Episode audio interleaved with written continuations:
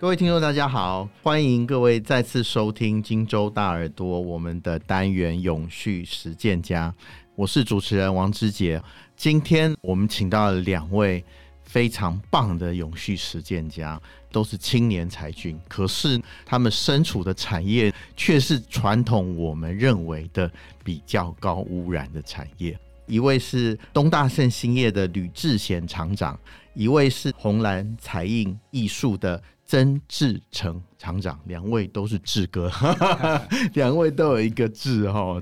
刚刚讲到，就是中小企业其实在近零碳排的挑战其实很大。根据《金周刊》的采访报道调查，大概有八十五 percent 的中小企业不知道在近零碳排这个路上应该怎么办。两位就是翘楚哈。首先是东大圣兴业。待会请吕厂长来谈一下哈，我知道你们在节能减碳，特别省电方面很厉害。我看到的资料，一年可以省两百万度的电。台湾的每一个家户的用电呢，每个月大概三百五十度。那你们每年省下的电呢，跟每个月可以支撑八千个家庭的用电，我觉得非常的厉害啊。请这个吕厂长哈来谈一下东大圣兴业。我看到你们成立的日期是一九九五年。一九九五年纺织很成熟嘞，为什么还来这个产业？那为什么一跳下来呢，就能够在节能减碳上面有这么好的成绩？是不是可以请吕厂长先帮我们分享一下，先帮我们介绍一下，到底东大圣兴业我们是什么样的公司？Hello，大家好，我是东大圣兴业股份有限公司的吕志贤吕厂长。为什么我们在纺织业这一块我们可以做节能做那么多？是因为现在的传统纺织工厂。设备老旧，人员减少，加上一些耗电、耗水、能力老化，我们因为这些传统的问题，在三年前就陆陆续续的做一些机台的汰旧换新，啊，人员设备的更换。其实，在台湾的纺织工厂很难有设备更新的这一块。因为我们上一代老板对于我们这一代还想永续的去做纺织这一块啊，所以说我们在机器设备啊，我们就全面的更新。为什么我们可以做那么多的节能？就是因为机器有做更新。哦，我看到你们很厉害的一个机器叫水质机，这个是很厉害嘛？我看到哇，它不仅是可以省电，它的产能也可以增加，是不是可以跟我们谈一下？换这个水质机主要就是它的马达，它是用磁浮马达。什么是磁浮马达？就是我们现在在骑那个 Gogoro，它也是用磁浮的概念。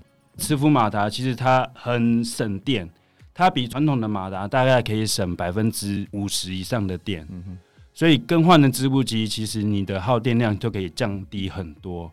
再来，你的速度上也可以提升很多。像我们的订单，比如你的产能可以增加百分之二十，耗电可以省大概百分之三十五趴以上的电。再来，你的人员你可以精简。所以为什么我们要去做这个更换机器设备，就是这个原因啊。因为现在的纺织工厂，其实在台湾越来越难做了。所以一定要去做更新设备，更新设备讲起来容易哈，对中小企业来讲真的不容易。待会再来请教吕厂长，成本怎么算呢？啊？啊，是不是可以赚到钱呢？我们待会再请教你哈。先问一下红蓝才艺印刷的曾厂长。印刷业哈，老实讲也是一个高耗能的产业哈，高污染哈。是。可是我看到了红蓝彩印非常厉害，宾士啊、外交部啊、故宫啊、Uniqlo 都是你们的客户，而且你们还拿到印刷界的奥斯卡奖，叫班尼奖，台湾之光。可不可以跟我们听众先讲一下红蓝彩印，你们为什么会做这样的事情？红蓝彩印是什么样的公司？怎么样做到节能减碳又可以兼具品质？是不是可以请厂长帮我们先分享一下？我们红蓝呢，从一九六五年开始，至今已经大概五十几年。早期从台北的万华区发迹，哦，再转到中和 Costco 附近。其实那边之前大家都称它为印刷城哦，至少有好几百家的印刷相关产业都在那边。随着时代的推进哦，因为很多都市型的开发等等，不太适合这种比较高污染的东西在那边生存，而且再来就是量的问题哦，所以我们在大概三年多前把基地转到桃园的杨梅厂，占地大概就有一万一千平方米。厂区里面目前呢、比较大面积的地方就是我们的印刷区哈，印刷区目前也把它调整成一个比较挑高型的。将近十二米，这么宽广的空间里面，总共放了四台的印刷机。去年疫情期间哦，我们老板也很有毅力的再买一台新的印刷机器，它将近四千多万。为什么要去汰换这些东西哦？刚刚李厂长他也提到说，机器设备的汰换可以减少很多的电力损失啊，因为时代一直在进步，机器设备也不断的在进步。讲到说，我们公司为什么早期可以拿到班尼奖，像故宫等等的这些东西，我们是不断的去挑战我们的印刷技术了。啊，印刷技术讲穿了就是，它是在机器上面、人员培训上面要有一定的一个培训计划哦，那有一定的能力去执行这个东西，还有机会就是到国外去参展。所以说，我们才有办法一直持续到现在。班尼奖需要。怎么样的技术才能够从国际这么多强劲对手里面脱颖而出啊？譬如说，像刚刚我们讲的这个宾士行路哦，当初我们在挑战它的印刷的技术层面，譬如说，我们现在的画质已经到达了四 K 或八 K，其实有很多画质肉眼几乎是无法分辨的。对啊，印的这么精致，目的是做什么？当然，这是我们一个突破啊。我们要在印刷品上面达到这么高解析度的那个能量哈，后端的控制方面就比较深了哦。相信投资是一定要的嘛哈。对，如果你要保持你的技术领先，我刚刚问过吕厂长啊，成本跟效应怎么计算？特别是你们在节能减碳这条路上哦，是不是可以请曾厂长帮我们分析一下？哎，你们怎么样去评估这个？譬如说。啊，新设备哦，特别是如果说可以更有效率，用电量更少的话，这个效益怎么评估？会不会有时候觉得哇，花太多不舍得？先从这个技术面讲一下。嗯哼，我们通常是三个颜色，CMYK，对，四个颜色可以叠成任何的颜色。对，这每一座的印刷机上面都有相当多的我们所谓的墨滚。哦，啊，墨滚就是胶滚，它在把油墨传递。嗯胶滚在传递的过程中，就像轮胎在地上一直旋转，它会不断的磨损。哦，平均大概一年就要换一次。哇，那这一年下来换的这个胶滚将近好几十只啊。对，那每一只都是上千块，这个成本能够 cover 的过来。嗯，当然要维持一个印刷品质，这个势必也是要做。我们再讲深一点，譬如说机器设备方面，它里面有很多的培林，对，还有电机啊，嗯。嗯还有像刚刚提到的这个师傅马达里面的线圈啊，是不是老化等等啊？太多的基础设备会随着时间的老化造成产能的损耗，这师傅在操作上面变成多了半个小时，这些都是无形中的能源损耗。要怎么样去控管这个基本的一个设备保养，维持最良好的状态？这才是最深的功课啊！啊，你们基本上怎么做？最重要的撇步是什么？你们跟其他印刷同业最不一样的地方是什么？其实我们也不是做的 很好，很好客气，闷心这样说。现在印刷利润真的是降到非常的低啊！要维持一台印刷机正常的运转，除了更换设备之外，我想就是平日我们积极的去做基本的保养。以前当兵有讲一句话，就是保养重于购置。保养的这个过程非常的重要，你只要多打一点油，嗯、多注意一些快要损坏的东西，就会得到不一样的时间效果。是是，我们现在请问一下吕厂长哈，我们刚刚已经给你出了考题，就是哎、欸，这个成本跟效益到底怎么拿捏？特别是传统产业在决定这个资本投资的时候，你们考量的点到底是什么？然后会让你们下比较前瞻的决定。其实，在纺织业这一块，要投入新的设备，其实是要做很大的决定。为什么我们会去做一些更换机器设备这个决定？之前有在做成本分析，那也想说，如果每个月可以省电百分之三十，产能每个月同样的机台数可以增加百分之三十。在人员的短缺，因为现在其实工厂都是靠外劳在工作哦。对，因为现在传统产业其实找不到年轻的要做哦，是。对，所以我们为什么要换机器设备？是因为真的找不到人哦。啊，你要把机器设备更新，让员工更容易做生产这一块，让节能做得更好，产能增加。为何不换机器设备呢？对，然后像能源局，他们也有做一些能源的补助。去年能源局也帮我们补助了百分之三十的机器设备建置费用，对我们来讲帮助很大，所以我们才敢去做这些机器设备的更新。是一台织布机，我们换算下来，其实大概八年的时间就可以回收成本。其实这八年期间，厂商他们也有一定的保护期间。主要就是每个月要定期的做保养，就跟车子一样嘛，机器设备就比较不容易损坏了，所以我们是有这些的考量。哦，是，我看你们还有做太阳能嘛，哈，对，我们还有做太阳能，嗯嗯，太阳能板你们用的状况怎么样？你觉得合算吗？哦，它的效能你可以满意吗？政府他们开始就是有做一些碳排的查核，嗯嗯，像明年可能就会开始收一些碳税。像我们纺织工厂，我们怎么去做这些碳排、这些节能，就是增加一些太阳能光电的一些东西。像我们现在屋顶啊，我们二厂已经有先建置一千五百 k 瓦的太阳能板，可是我们是把电卖给台电，我们没有自发自用这样。哦，你们没有自发自用，对，所以后续我们在屋顶的建置上面，我们会陆续的建置一些太阳能板，做一些发电的装置。我看你还有 LED 嘛，哈，好像把灯光全部换成 LED。嗯，我们在五年前其实就在照明设备方面就全部都更换成 LED 的，因为纺织工厂都是二十四小时运作嘛。首先当然就是更换灯管，再更换机器设备，再来就是做太阳能板的建置。对，刚刚东大胜兴业的吕厂长哈，Jerry，他们都叫他 Jerry，然后对提到了碳这件事情哦，我想请问一下曾厂长哈，你们客户有没有要求你们进行的碳盘查？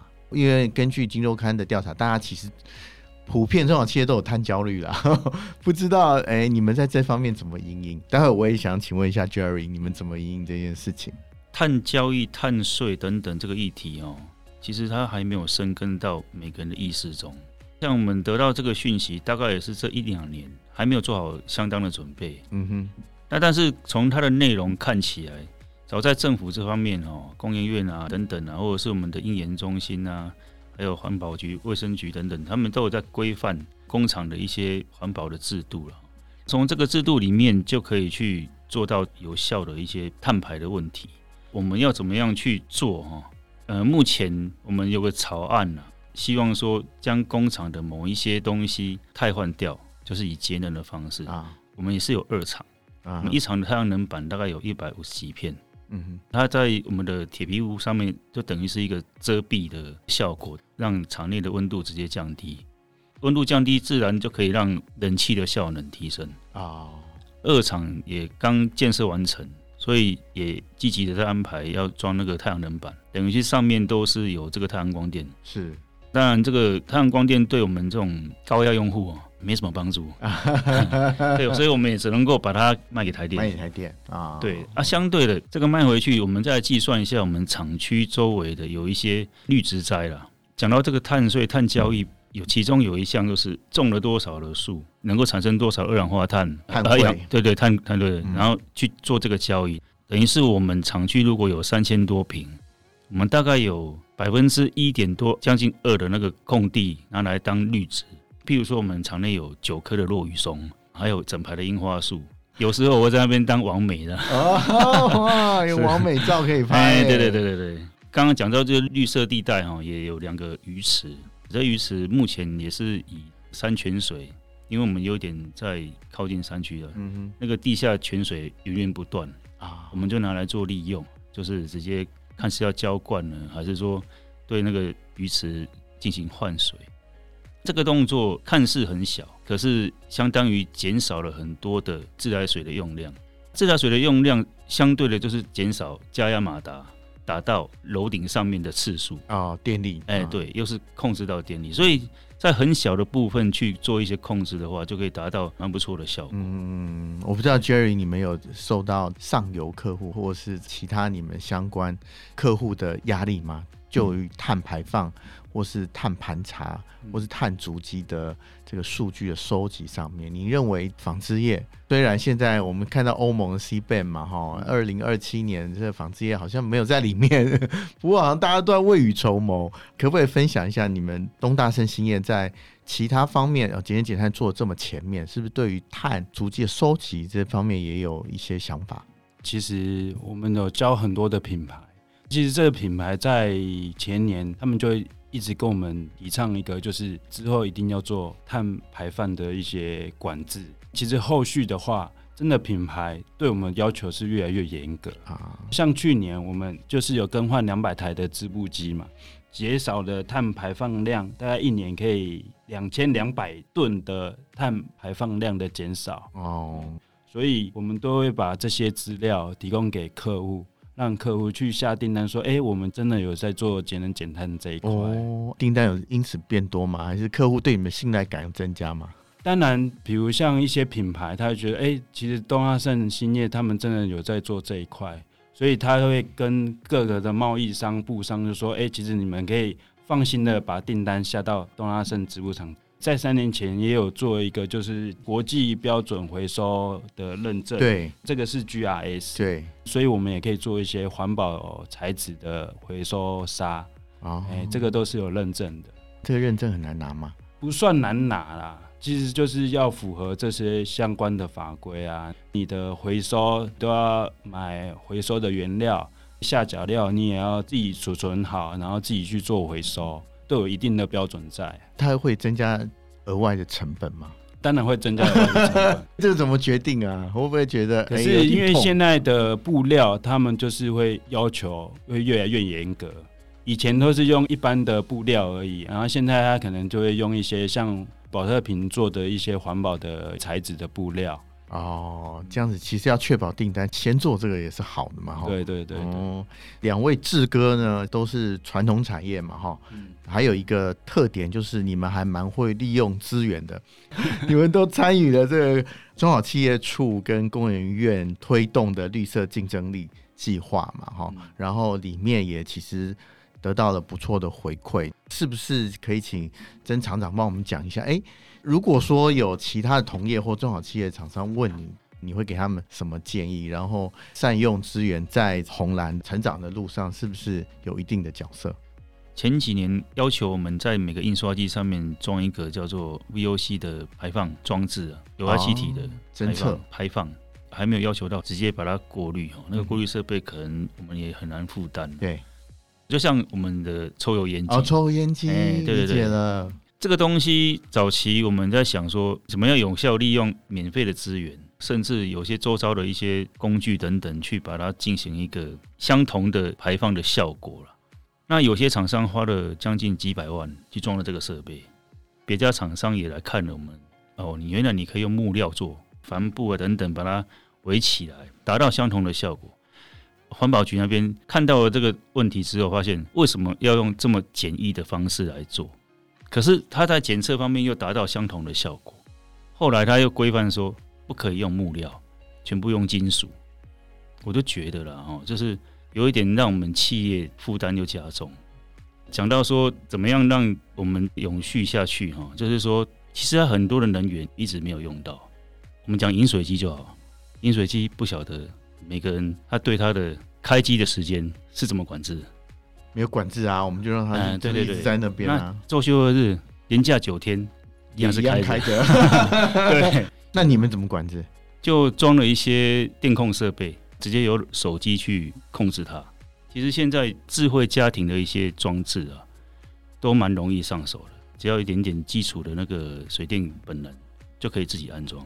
Jerry，你刚刚讲到能源局啊，哈，我不知道你怎么样去善用。我们其实有一些公部门，或是有一些我们所谓 helper，帮助我们中小企业，不管在节能减碳上面，或者在生产力提升上面，它其实有一些资源可以利用。特别是刚刚讲到这个绿色竞争力计划哈，感觉如果中小企业能够善加利用的话，不管是在资源上面，或是在能力上面，好像能够比较快的提升，是不是？我们在土城有一个叫做纺织研究中心，我们就是有一些相关的问题哦，或是相关的人员补助啊，都是去询问纺托会的专员。所以说，其实有一些资源是可以利用的。利用的，我不知道以东大盛兴业的角度来看，如果说你的同业或者你的朋友，你会给他什么基本的建议呢？其实我们在三年前换织布机的时候，嗯，我们一换完。全台湾的织布厂的老板，他们都知道哇，东华盛已经全部在换织布机了。所以，我们同业当中全部的老板级的，几乎都来我们工厂参观过，产能品质上都可以提升。所以，我们也都很欢迎各个领域的都可以来参观我们的工厂，不怕被偷学走。欸、我其实我们不怕 哦。像我们在三年前，我们有购买一个瑞士的一个叫做自动穿装机。